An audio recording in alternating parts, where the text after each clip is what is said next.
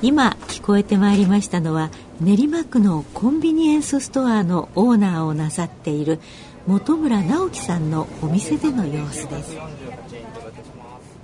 上園さんのピアノ教室にまま留学生のほかにいろいろなあの背景の、まあ、生徒さんといいますかねお弟子さんが通われているわけなんですけれども、はい、あのその中でも住み込みのお弟子さんを、はい、取っていらしたことがあったということで、はい、本村さん今はねすっかりあの、オーナー、ね、コンビニエンスのオーナーで一生懸命働いてらっしゃる様子が伺いましたけれども、ねはい、以前はどういう方、どういう形でこう、出会ったんでしょうか？はい。彼は、あの、心はね、うん、純粋ないい子だったと思うんです。もともとがね、はいうん、うん。ただ、あの、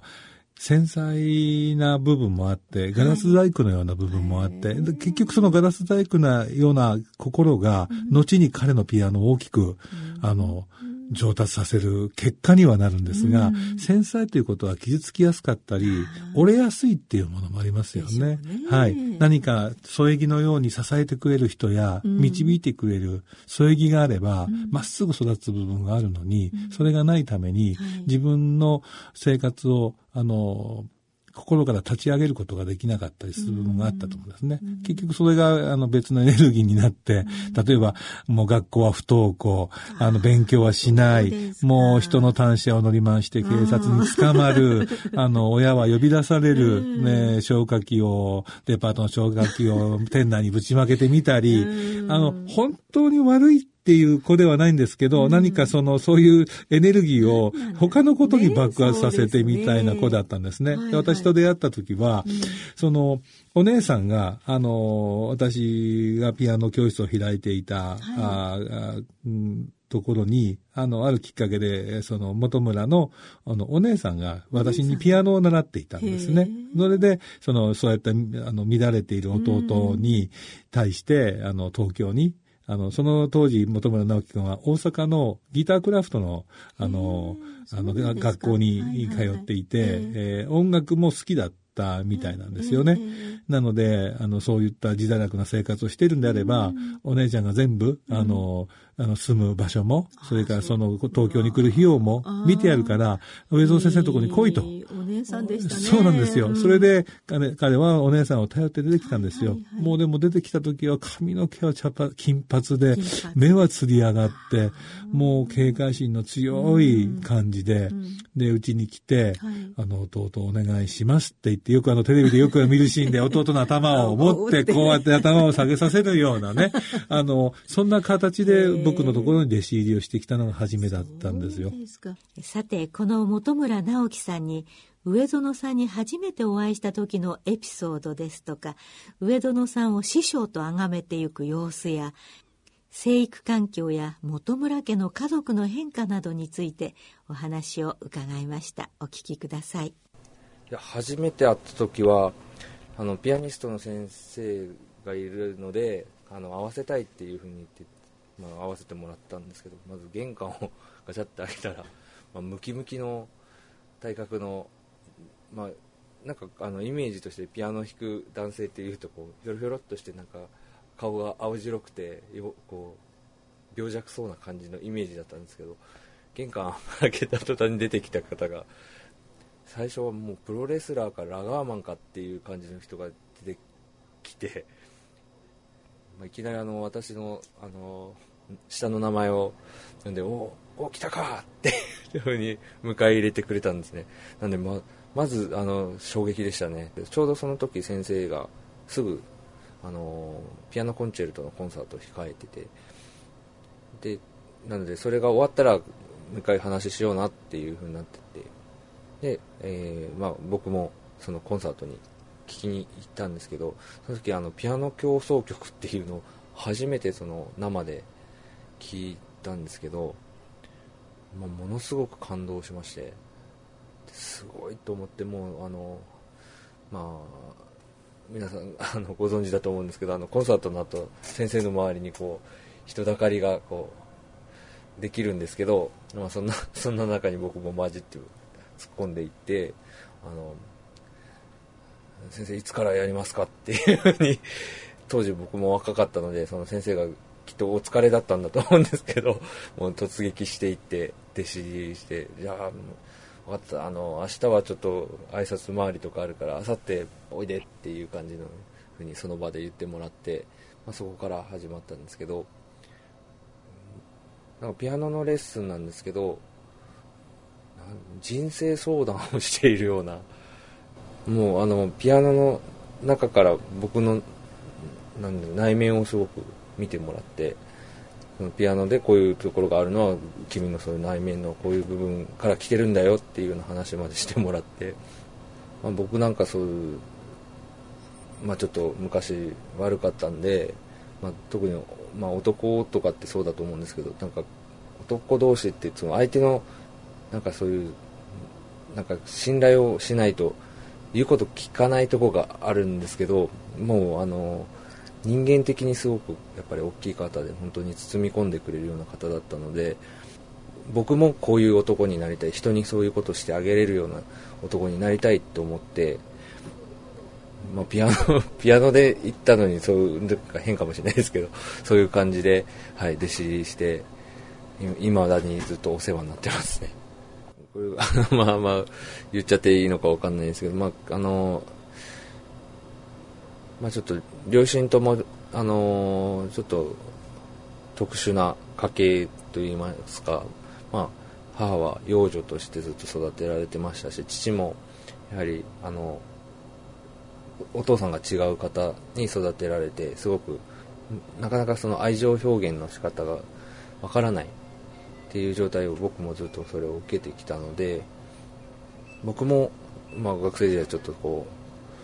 うあのすさんでた時期もあって、まあ、そのこともあって、まあ、両親があまり仲も良くなく本当にあの、まあ、どもしかしたらあの僕とかがすあの、まあ、巣立っていったらというかあの成人して巣立っていったらあの両親はもしかすると離婚してたかもしれないっていう状況にあったんですけれども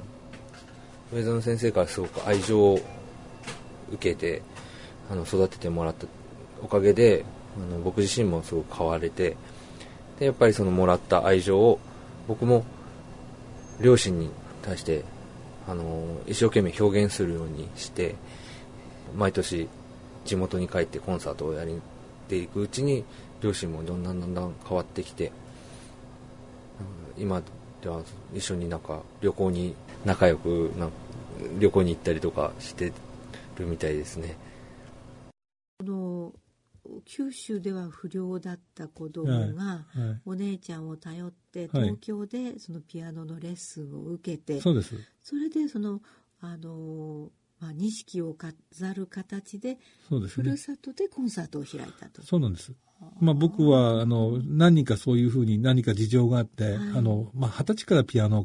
始めるっていうのは筋肉の問題や速度の速い曲を弾くという観点から論じると、二十歳からピアノを始めてもものにならないっていうのはもう一般的なことです。なりませんよね。はい、でも彼の場合はちょっと別格だったんですね。なので、ただその別格にするためには一つ方法がありまして、やっぱりその、短い期間で、うん、その短い期間で、ま、例えば3年なら3年間で学んだ曲を必ずコンサートを開くという約束ををして、えあのレッスンを始めさせるんですね。あ本当にあのピアノやりたいって目標があってきた子に限ってなんですけど、はい、そして彼にも本当にやるんだったら、うん、10年間ちゃんとしっかりとピアノやりなさいと。はい、そして、あの、3年ぐらいの単位でコンサートをやりなさいというふうに言ってですね、それで、あの、ピアノを始めて3年っていう異例の速さで、うん、しかもそれが20歳から始めて3年っていうのは世間ではありえない。はい。なので結局世間の字幕はそのことによって集めたんです。不良だったっていうことがまずポイントですよね。はい、そしてピアノを 3, 3年しかやってないのにコンサートをする。この2つで新聞の記事には十分になったんだと思うんですよ。なので西日本新聞に何度も大きくと彼は取り上げられてるんです。でその一端を伺うことのできる新聞記事がね、はい、手元にございますのでご紹介しましょう。西日本新聞の1ページです。吉井町出身本村さん。新たな出発を目指しふるさとでピアノ演奏会。3年間猛練習。明日萩町で開催。吉井町出身の本村直樹さん。東京都在住が15日午後6時から。朝倉郡萩町のサンライズ萩でピアノコンサートを開く。本村さんは3年前にピアノを始めたばかりだが何をしても長続きしなかった自分がピアノ演奏を通じて変わった。そんな姿を見てほしいとふるさとでのソロコンサートを思いついた。新たな出発を目指す本村さんの思いを叶えようと友人たちも走り回っている。本村さんは吉井町の高校を卒業後大阪市のギター制作を学ぶ専門学校に進学した。しかし楽器を演奏することで自分を表現したいと一年で学校を中退。そんな時に姉から東京に素晴らしいピアノの先生がいると連絡。ピアノ演奏家の上園健一さんに指示した。本村さんはそれまで長く伸ばし黄色に染めていた髪も切ってアルバイト生活に。ただ週1回のレッスン以外の自分の時間は全てピアノを弾き続けるなど練習に打ち込んだ。わずか1年で難曲とされるベートーベンの悲壮をマスターし上園さんからも天才的な上達ぶりとお墨付きを得た。同時にソロコンサートを開く話が持ち上がり本村さんはピアニストとして旅立ちともいえる初コンサートはふるさとしかないとこだわり吉井町周辺で会場を探し始めた。本村さんの話を知った中学時代の友人ら10人も協力を申し入れコンサートのチラシ作りから配布当日の会場設営まで買って出た。コンサートではショパンのノクターンやモーツァルトのトルコ行進曲などを披露する。本村さんはピアノという目標を手に入れたおかげで自分は変われた。より多くの人たちに目標を持って生きることの大切さを訴えたいと話している。でですね、その彼の1回目のコンサートの時に、うん、もう本当にこう今思い出しても、こうなんていうのか、微笑ましいというか、誰に話してもすごくこの受ける話があるんですよね。あの、本村くん自体は友達が多いんですよ。まあ不良だったっていう、まあ今の不良と違って、はい、まあ、まあみんなこう繋がってるんですよね。ところがその、元村を通じてつ、あの、知り、あの、つながってる不良たちの中には、その不良たちど同士が敵対し合ってる不良同士っていうのがいたりする。ね、そうなんですよ。うん、なので、元村がコンサートをするとなると、どちらのグループもまあ来るわけですよね。あの、ウエストサイドストーリーってあったじゃないですか。あ、ね,、の、ジェット団とシャーク団ってあったじゃないですか。まさしくあんな感じでですね、リーゼントしたみたいな、しているようなやつがいたりしてですね、まあ福岡ですから、まあいたわけですよ、その当時。で、しかもその、体育、あの、会場がですね、やっぱ広い会場を抑えるんですね。はい、なぜかというと、結構話題になったので、不良だった男の子が 福岡に戻ってきて、コンサートをするってことで、新聞社も来てる。あの、彼が不良だったってことを知ってる学校の先生たちも来る。不良たちも、あいつがどうしてピアノコンサートを3年ぐらいでするんだということで、ぱい満席だったんですよ。当然親戚も来ますし、すね、お母さんは嬉しいから街中にポスターを貼って回っているし、もうありとあらゆる人たちが来てるわけですよ。はい、彼彼が子供の時を知る、あのおじいちゃん、あの近所の親戚じゃないですよ。でも田舎っていうのはもう、もうみんな自分の子供みたいな感じで。だから、まあ、直樹くんがコンサートするらしいよ、みたいな感じで、私も行くばいみたいな福岡なんで。それで来てるわけですよ。そしたら見たら、いるんですよ。うん、舞台の右の端にそのジェット団、うんはい、左端にシャーク団っていうこう彼の不良の仲間がいるわけですね。で、あの、体育館のようなところを借りましたから、うん、ピアノは舞台の上にこう乗ってるんですね。乗ってたんですね。はいはい、ただ、そのグランドピアノを会場の許可をもらって、はい、下にちょっと下ろして、あの、客席に近い位置まで引っ張ってこれないかっていう交渉したら、あの、舞台にから下ろして、それを終わった時にまた元の位置に上げてくれるならいいですよって言われたんですね。でも考えてみてください。あの、舞台の高さって、かなり高いですよね。小学校の体育館なんか見てもかなりの高さに。あそこからグランドピアノを下ろすっていうのは、たくさんの男の人たちの腕力が必要ですよね。で、私が、このピアノを本村のために下に下ろさなきゃいけないので、手伝ってくれないかっていうふうに声をかけたんです。そしたらそのジェット団とシャーク団ですね。この敵対する仲の悪いグループの仲仲間たちが一堂にこのピアノの周りに本村のためにって集まってきたんですね。そしてその敵対している子たちが全員で協力して、そのグランドピアノを、スーッと下に下ろして、ピアノを下ろして、また彼らは別々の場所の席に戻っていくんですね。あの、敵対してますから。そしてまた、そのピアノを、元村のコンサートが無事成功して終わって、そのピアノを戻すときにはまた、そのグループが真ん中に集まって、そのピアノを元の舞台の上に戻したっていう、僕はね、それを見てね、なんていうのかな、あの、すごくね、ニヤニヤししましたよ。なんかね、嬉しいような、なんかおかしいような、なんか可愛いようなあ感じがして、いいもんだなってこう思いましたね。はい。